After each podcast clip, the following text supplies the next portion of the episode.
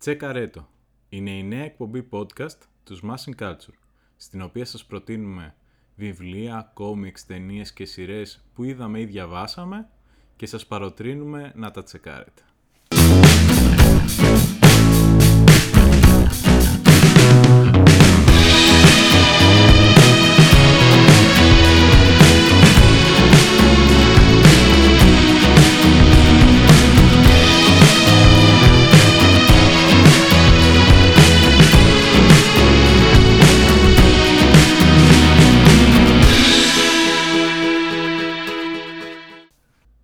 Τσέκαρε το φόβος και παράνοια στο Las Vegas του Hunter Thompson. Εκδόσεις Πατάκη. Ένα road trip που φαινομενικά ξεκινά ως ένα επαγγελματικό ταξίδι του δημοσιογράφου Ραούλ Ντιούκ και του δικηγόρου του, το οποίο από την πρώτη στιγμή εκτροχιάζεται σε μια ψυχεδελική αναζήτηση του αμερικάνικου ονείρου, γεμάτη ναρκωτικά, πολυτελή αυτοκίνητα, βία και παρανομίες. Ψάχνουμε για το αμερικάνικο όνειρο και μας έχουν πει ότι βρίσκεται κάπου εδώ κοντά, δηλώνουν στην αρχή οι πρωταγωνιστές. Το μυθιστόρημα του Hunter S. Thompson, «Φόβος και παράνοια στο Las Vegas», δημοσιεύτηκε αρχικά το 1971 σε δύο συνέχειες, στο περιοδικό Rolling Stone, αλλά πήρε διαστάσεις underground φαινομένου της pop κουλτούρας, όταν το 1997 το μετέφερε στον κινηματογράφο ο Terry Gilliam, ο οποίος υπήρξε ένα από τα σημαντικότερα μέλη του Monty Python στα ελληνικά είχε μεταφραστεί ήδη από το 1998 από τον Αλέξη Καλοφολιά, μεταφραστή και μουσικό και μέλος του συγκροτήματος Last Drive. Για τις εκδόσεις Πατάκης, οι οποίες φέτος το καλοκαίρι επανέκδωσαν τον από χρόνια εξαντλημένο τίτλο με ένα νέο πανέμορφο εξώφυλλο με ένα από τα πιο χαρακτηριστικά σκίτσα που έχει σχεδιάσει για το βιβλίο ο Ραλφ Στέντμαν. Ήδη από τις πρώτες γραμμές του μυθιστορήματός του, ο Τόμσον μας βάζει στο κλίμα του βιβλίου. Βρισκόμασταν κάπου κοντά στο Μπάρστοου, στις παρυφές της ερήμου, όταν άρχισαν να μας πιάνουν τα ναρκωτικά. Αυτό που θα ακολουθήσει είναι ένα άγριο road trip δύο φίλων που βρίσκονται συνεχώς υπό την επίρρεια μιας μίξης διαφόρων ειδών ναρκωτικών και αλκοόλ, επιδιώκοντας έτσι να ανακαλύψουν το αμερικάνικο όνειρο στο Las Vegas, μια πόλη καπιταλιστική βιτρίνα γεμάτη καζίνο, πολυτέλεια και εφήμερο πλούτο. Στο πρώτο μέρος του μυθιστορήματος, ο Duke έχει αναλάβει να καλύψει το Mid 400, ένα διήμερο αγώνα δρόμου μηχανών. Ενώ στο δεύτερο μέρος, και ενώ τίποτα δεν είχε κυλήσει ομαλά μέχρι τότε, ο Duke και ο δικηγόρος του αποφασίζουν να συμμετάσχουν σε ένα συνέδριο κατά των ναρκωτικών, προκειμένου να εκπροσωπήσουν την κουλτούρα των ναρκωτικών. Βέβαια το συνέδριο διεξάγεται σε ένα ξενοδοχείο γεμάτο αστυνομικούς.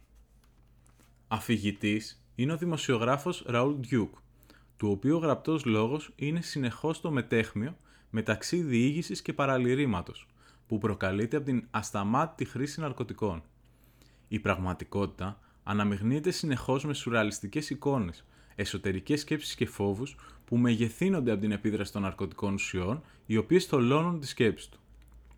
Ο Ντιούκ για αυτόν τον λόγο έχει θεωρηθεί λογοτεχνικό alter ego του Hunter S. Thompson, ο οποίος ως δημοσιογράφος αποτελεί τον ιδρυτή και προτεργάτη της γκόντσο δημοσιογραφίας, ενός είδους δημοσιογραφίας που αποποιείται το στόχο της αντικειμενικότητας, επιτάσσοντας τον δημοσιογράφο να βιώσει προσωπικά στο έπακρο το αντικείμενο έρευνάς του.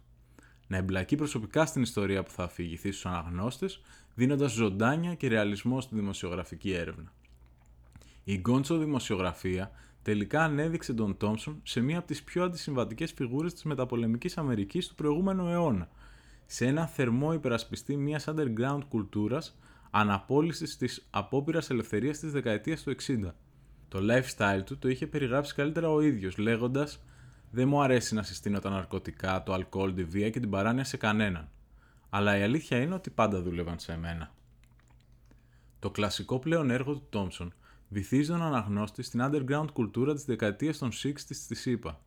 Οι πρωταγωνιστές με τη στάση τους αμφισβητούν, με το δικό τους ακραίο τρόπο, τα κυρίαρχα πρότυπα του καπιταλιστικού κόσμου.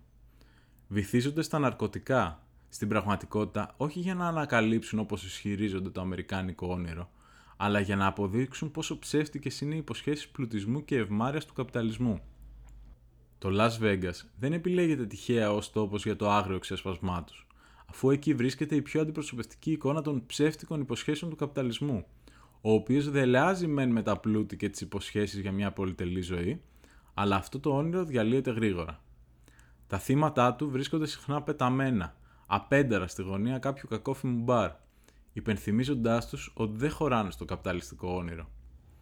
Οι δύο αντιήρωες του βιβλίου, πίσω από το τιμόνι μιας ξεσκέπαστης Κάντιλακ που νίκιασαν με πλαστή πιστοτική κάρτα, θα καταστρέψουν στο διάβα τους κάθε τι που αντιπροσωπεύει αυτόν τον κόσμο, το πασπαλισμένο με πλαστικό, ψέματα και φρούδες ελπίδες.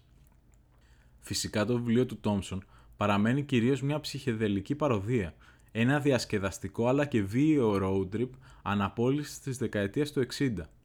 Όμως δεν είναι λίγες οι φορές που ο Τόμσον στο βιβλίο του επιλέγει την ευθεία κριτική στη διακυβέρνηση Νίξον για τον ακραίο συντηρητισμό της, αλλά και για το πιο φλέγον ζήτημα εκείνης της εποχής, τον πόλεμο του Βιετνάμ.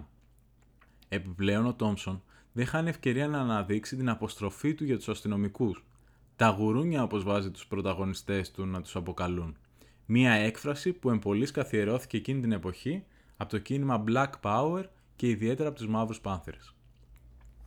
Το φόβος και παράνοια στο Las Vegas μετά από τόσες δεκαετίες θεωρείται ένας θρύλος πλέον στο είδος του και ανέδειξε το συγγραφέα του ως πρωτοπόρο της γκόντζο δημοσιογραφίας.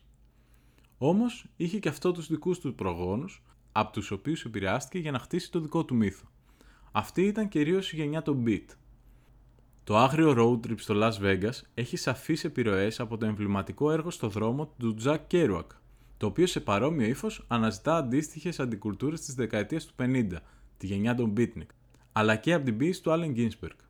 Επιπλέον, οι σκληρές εικόνες σωματικής και νοητικής κατάρρευσης που προκαλεί η χρήση ναρκωτικών ουσιών συγγενεύουν αρκετά με τη λογοτεχνία του William Burroughs.